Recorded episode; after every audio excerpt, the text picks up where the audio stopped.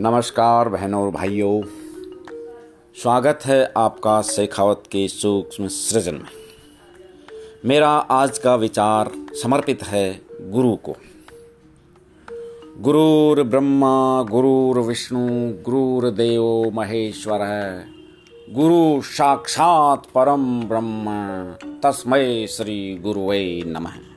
अर्थात गुरु ही ब्रह्मा है, गुरु ही विष्णु है। गुरु ही महेश और अन्य देवता है। गुरु साक्षात परम ब्रह्म का स्वरूप है, अतः ऐसे गुरु को नमन है। उपयुक्त श्लोक का यह परंपरागत अर्थ है। शास्त्रों में इस श्लोक का अर्थ यही दिया गया है। परंतु यदि इसका अर्थ निम्नलिखित प्रकार से किया जाए तो यह हो जाता है। जैसे, ब्रह्मा ही गुरु है, विष्णु ही गुरु है, महेश और सारे देवता ही गुरु है। साक्षात परम ब्रह्म भी गुरु है, अतः उसको नमन है। यदि यह अर्थ समझ आ जाए तो जीवन का तरीका ही बदल जाता है। सृष्टि का कण कण हमें शिक्षा और ज्ञान देने लग जाता है। हम स्वयं को परम ब्रह्म समझकर अच्छा ही अच्छा सोचने और समझने लगते हैं। इतने दिन तक हम केवल मानव रूप में हमें ज्ञान देने वाले गुरु का सम्मान करते थे, लेकिन अब हमें कण कण में ईश्वर के दर्शन होने लगते हैं। कण कण से हमें कृपा मिलने लगती है। जल वायु, पृथ्वी, आकाश और अग्नि, सभी पाँचों तत्व परमात्मामय हो जाते हैं। जब ऐसी दृष्टि हो जाती है तो सब कुछ ब्रह्म और हम स्वयं भी ब्रह्म बन जाते हैं।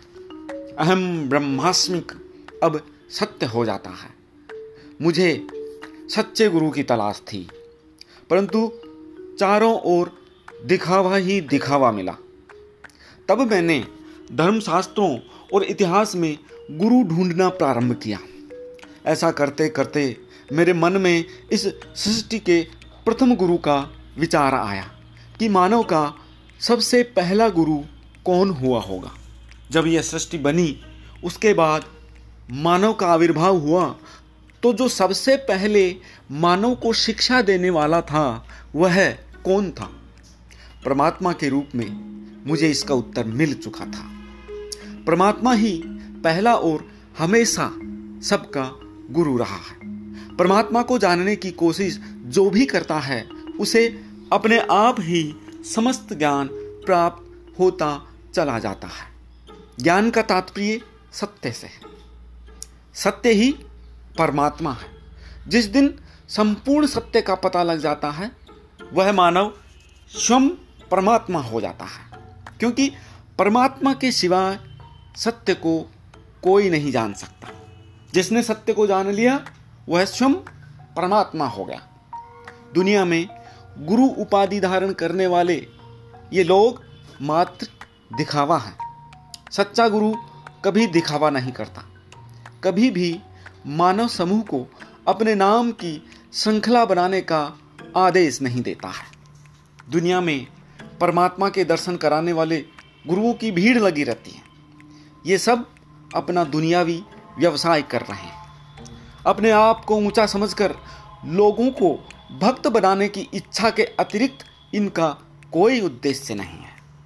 कुछ चमत्कारी शक्तियाँ अर्जित करके सामान्य बुद्धि मानव को बावड़ा बनाने के अतिरिक्त इनके पास कुछ नहीं है। सच्चा गुरु केवल और केवल परमात्मा है। वह कण कण में व्याप्त है। हर कोई थोड़े से प्रयास से उसे देख सकता है, जान सकता है, अनुभव कर सकता है। परमात्मा के साकार रूप श्री राम को भी यदि किसी ने जान लिया तो भी बहुत कुछ जान लिया। ज़रूरत है स्वयं को कण कण के प्रति समर्पित करने की, श्री राम की शरण में जाने की। सत्य स्वयं स्पष्ट रूप से दृष्टिगोचर होता चला जाएगा। सुनते रहिए शेखावत के सूक्ष्म सृजन। धन्यवाद सुप्रभात आपका दिन शुभ हो।